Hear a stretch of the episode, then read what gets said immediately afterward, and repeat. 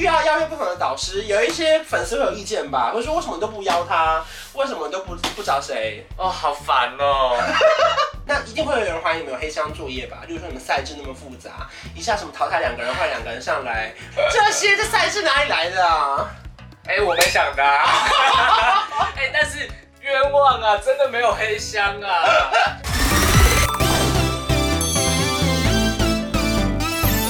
您现在收看的是《关我的事》，我是频道主人关韶文。在影片开始前，请帮我检查是否已经按下了右下方的红色订阅按钮，并且开启小铃铛，才不会错过新片通知。还有，不要忘了追踪关韶文的 FB、IG、Line， 还有各大平台哦。正片即将开始喽，准备好了吗？3、2、1。Hello， 大家好，我是关韶文，欢迎杰克来啦！嗨，我是杰克。今天聊的是职业访谈系列第2集，对，就是选秀节目开录之后，其实更辛苦的才开始呢。你知道我上一集其实很紧张吗？我不知道哎。你说你真的紧张哦，因为我很怕砸你的招牌。没事没事，我平常就有在看你的职业访谈，你有在看哦。然后我就去做了很多功课嘛，我就发现近期的男来宾都很帅，对，然后都要脱衣服，对，而且他们都有上过康熙，有几个，对对，我有，你也有上过，对，我也是上那种工作人员大推头，对，或是小明星大跟班，而且一定会有人认出你啊，因为我的频道的都很喜欢看康熙。我们今天聊的是选秀节目开播跟开录的时候真的非常困难，尤其是我觉得森林中的难的时候，是因为我们已经开始录了很多集了，可都还没播，不像以前的星光大道是可以看一些风向，或者是知道网友的反应，我们马上改，因为这个时候你们被骂的时候，你们已经来不及改了，对，你们后面5集都已经剪完了，这很烦吧？很烦啊！而且你知道我们机器有几机吗？几机？我们光棚内就有16台机器。你看，我们这边才1台哦，16台是不算第2现场，然后也不算后访跟那个花絮的会动的都没算，然后又有4台 GoPro， 然后还有相机机动性的，哇，加起来就是将近30机，哇。那最烦的就是你要过档案，对，没错，因为你每个档案过完哦，然后它有可能就3天3夜过去，是，这是最烦的吧？因为观众可能不懂拍那么多，他以为导播切一切就好了。那么大的素材，那剪接师他到底要用什么？对，你剪接师他不可能花同样的时间把所有30集的带子都看过去，所以我们就要找工读生，他有一点像是听档的工作，他会负责看完说这个内容大概是什么，那他整理好一个档案给剪接师，剪接师就从中间去快速的吸收他认为什么是重要的。后置最烦的就是。像比如说有一些艺人，他最近变胖了，那他就会希望我们制作单位帮他修瘦一点啊，动态也可以修，或者是皮肤修好一点。动态呢，你要修一定可以修，你就是用动画的方式。可是就是一格一格，对，你那边一格一格一格慢慢修，那个就是耗时、耗人力又耗金钱。对，为了避免这样子的事情发生，你竟然不拍他？会这样？我们就尽量不给他特写，拍浪一点，看不出他的一些什么毛细孔啊、鱼尾纹啊。然后除了本来的导师之外，可能还会有飞行导师，每一集都会有来宾加入。没错，比如说像我们有导师合作赛的赛制，他要跟选手合唱嘛，那一集就有8个人，对，然后8个人再加上我原本的首席导师啊，10个人啊，再加上我的主持人，我就要1打11。我当天就要一个人应付这11个人，而且更不用说当天的前面，你可能看他蕊，或是对唱，或是彩排，或是你要说先都联络好选歌，然后最后才可以真的顺利的录音。你有中间不小心做错什么联络的疏失，然后得罪到人吗？好，我发了歌手 A， 我也发了歌手 B， 但是歌手 A 他不想要跟歌手 B 同台。那我们当然是极力说服他，告诉他说，哎，这个歌手很好啊，我们也发了他了，然后他对大家都会很加分啊，叭叭叭的。但歌手 A 很坚持，他就是希望我们去沟通协调，不要他，到底要用什么样的方式把他退掉？想来想去就觉得，好像这个锅也不能我们背啊，对对，因为这的确不是我们的问题。跟他讲实话，因为歌手 A 真的很大牌，就让他知道实话。好，讲完了呢，结果这个歌手 B 的老板也是背景很厉害的，反正也不是省油的灯，他觉得歌手 A 怎么可以这样对我们？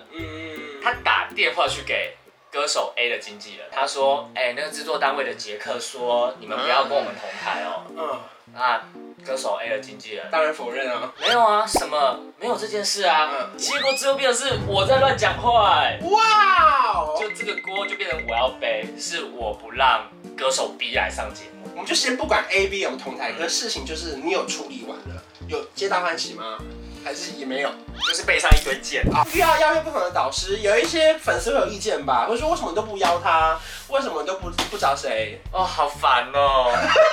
当然，除了说预算啊、时间，当然也会有非常多背后的原因。例如说，他们如果真的要来，他必须要做很多功课，嗯，因为他不可能说哦，我就空一天来录影，他一定要先把前面几集看完，对啊，然后知道这些来宾是谁。我印象非常深刻是那个《DD52》的时候，我们访了王心凌，因为是前几集嘛，然后我们在后台访的时候，他每一个选手的资料都做得非常清楚，他甚至背得出来谁跳过什么歌，然后谁在彩排的影像，他说你们给他看了影像，全部看。然后那时候我就觉得好感动，我就觉得王心凌他认真，他只是来一集的飞行导师。可他把每一个选手的资料都看完了，他把自己当成是里面的导师一样，即使他只有这一集，更不用说杨丞琳了。对，哎，杨丞琳真的，他连私下的那个全部都有去，然后连DD52的发表会，他躲在那个上后台，我看到我都觉得好感动哦。我跟你说，我就是因为这个节目跟他合作，然后我就是那个被圈粉的。但是你看后台有那么多，不管是你说艺人啊、导师啊，每一个人其实都一定会有他们的要求，对不对？就可是你全部都要背起来吗？例如说有人不吃牛，有，然后有人早上一定要喝一杯咖啡，这都关你们的事吗？有人一定要帮他准备香蕉，一串香蕉。你说一串，对，我就会帮他买一串香蕉，放在他的休息室。然后有人是要苹果，然后像有的是他鼻子会过敏，我就要帮他准备空气滤净器。这个有指定牌子吗？没有没有，那这倒还好。然后还有像有的人是我只能露左脸 ，OK， 中文比较不好，那我就要在他的本子帮他备注一些注音符号，或者是罗马拼音，这全部都是你的事，对。啊，那你有因此就是觉得很困扰吗？还是你已经就是内化成自己的习惯了？就是我今天开始录影，我就是要做好这件事。录影录一整天，那我没有时间吃便当，所以我帮他准备了香蕉，那这件事情让他比较舒服，他在节目上的表现也会比较加分。同意同意，就是因为你们唯一的目标就是希望把节目录好嘛。对。如果说买一串香蕉根本这么简单的事情，对啊，他节目就可以录超好，小编超好，其实有什么好不买？而且我帮他标注音符号，总比他叫不出名字啊。那我让他鼻子不要过敏，他唱歌也会比较自在啊。所以我觉得一点小小的事情可以让他们自己本身以及观众看到更好的作品，那为什么不做？因为其实挂了职称就是艺人统筹，在后台真的有非常多的事情。因为我印象深刻是我们那时候录DD52，中间不是会有空档嘛，我们就希望可以快点访到，然后你就要不断去协调每一个人的时间啊，说好我们这边是访问，这边是干嘛，那边是干嘛。然后我们在偷看他的表的时候就哇，好大的表哦，然后看我的名在哪后面。我们常常都会是，就是你不是都会被我一直延时间吗？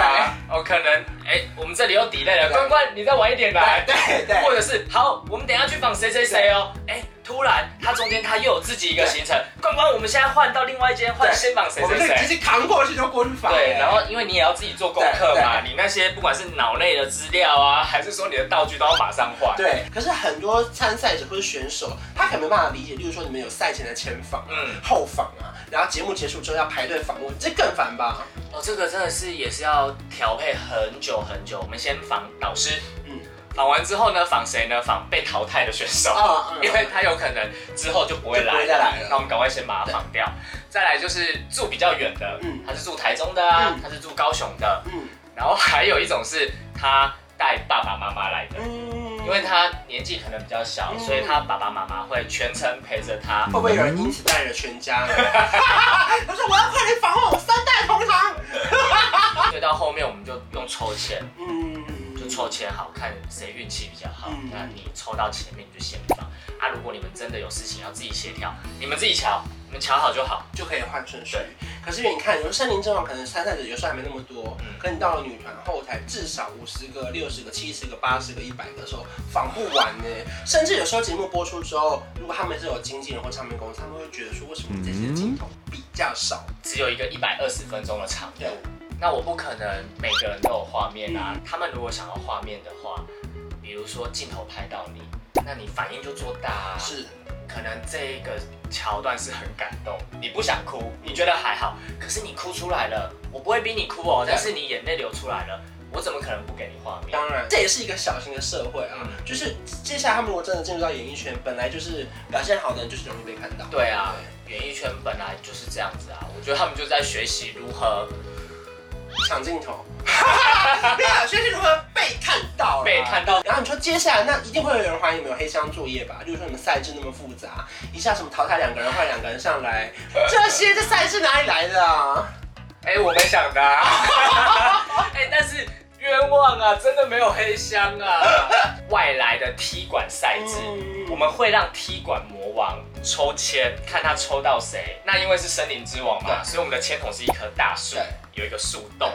主持人露露呢，他就会把所有的签给镜头看。这个是关韶文，这个是杰克，我们没有做票哦，全部丢到那个树里面。最强那个踢馆魔王抽到了我们最有冠军相的选手，那就很好看嘛，2强对决，我们都已经做到这样子喽，给镜头看哦，结果还是有人说我们那棵树后面躲着一个人，有一个工作人员躲在后面，露露把签丢进去之后，那个工作人员他就会换另外一桶我们要给他抽的签，怎么可能？神经病！应该是在最后一集，你有想哭或是很感动吗？当他们这个女团真的成立之后。其实一开始，老板在讲这一件事情的时候，我完全想象不到画面的，因为我觉得从来都怎么可能有一个节目造了一群明星，然后他最后一集变成冠军的时候，他立即发片的，他已经有10首单曲了，然后甚至我们在1个月后马上帮他们办了他们的演唱会，整件事情就是觉得。第一，老板很厉害嘛，然后觉得很不可思议，原来台湾还是有这么好的、有梦想的人，然后有这么棒的团队，然后去完成这一件这么大的事情。还好中间的辛苦其实都算是很值得啦，对不对？就算虽然说现在做节目不一定一下子会被全台湾、全世界看到，可是至少我觉得你们有一群群众是真的很喜欢你们节目，然后他们是很 follow 这一切，甚至我看你们的记者会台下的人超多，那些粉丝是有举灯牌的，对不对？就是因为现在做节目真的比以前难太多，因为管道真的很多。那还有一些年轻人想要加入这一行，我说只投入幕后做节目做选秀，你觉得他们要做好什么样的心态或者什么样的条件？我觉得不要想太多因为很多事情你只有趁年轻的时候。你是最勇敢的，因为你会觉得我没有损失，不然你到一直犹疑不定，然后一直到某个年纪的时候，你反而包袱会很重。我觉得很常真的是年轻，它其实是一种本钱，它是真的是本钱。例如说，你说熬夜的本钱也好，犯错的本钱，得罪人的本钱，就是你年轻的时候，你这样很鲁莽的犯的错，其实你会知道哦，其实长大之后这些事情你会变成你的一个学习的养分的过程。其实想起来，这个选秀真的很辛苦，但。痛苦归痛苦，可是很开心。可你现在还是继续投入一个新的选秀节目了，然后要选一些嘻哈的歌手啊之类的。那如果说这段时间没什么事的话，也去 follow 你的 IG， 你的 IG 平常是写些什么？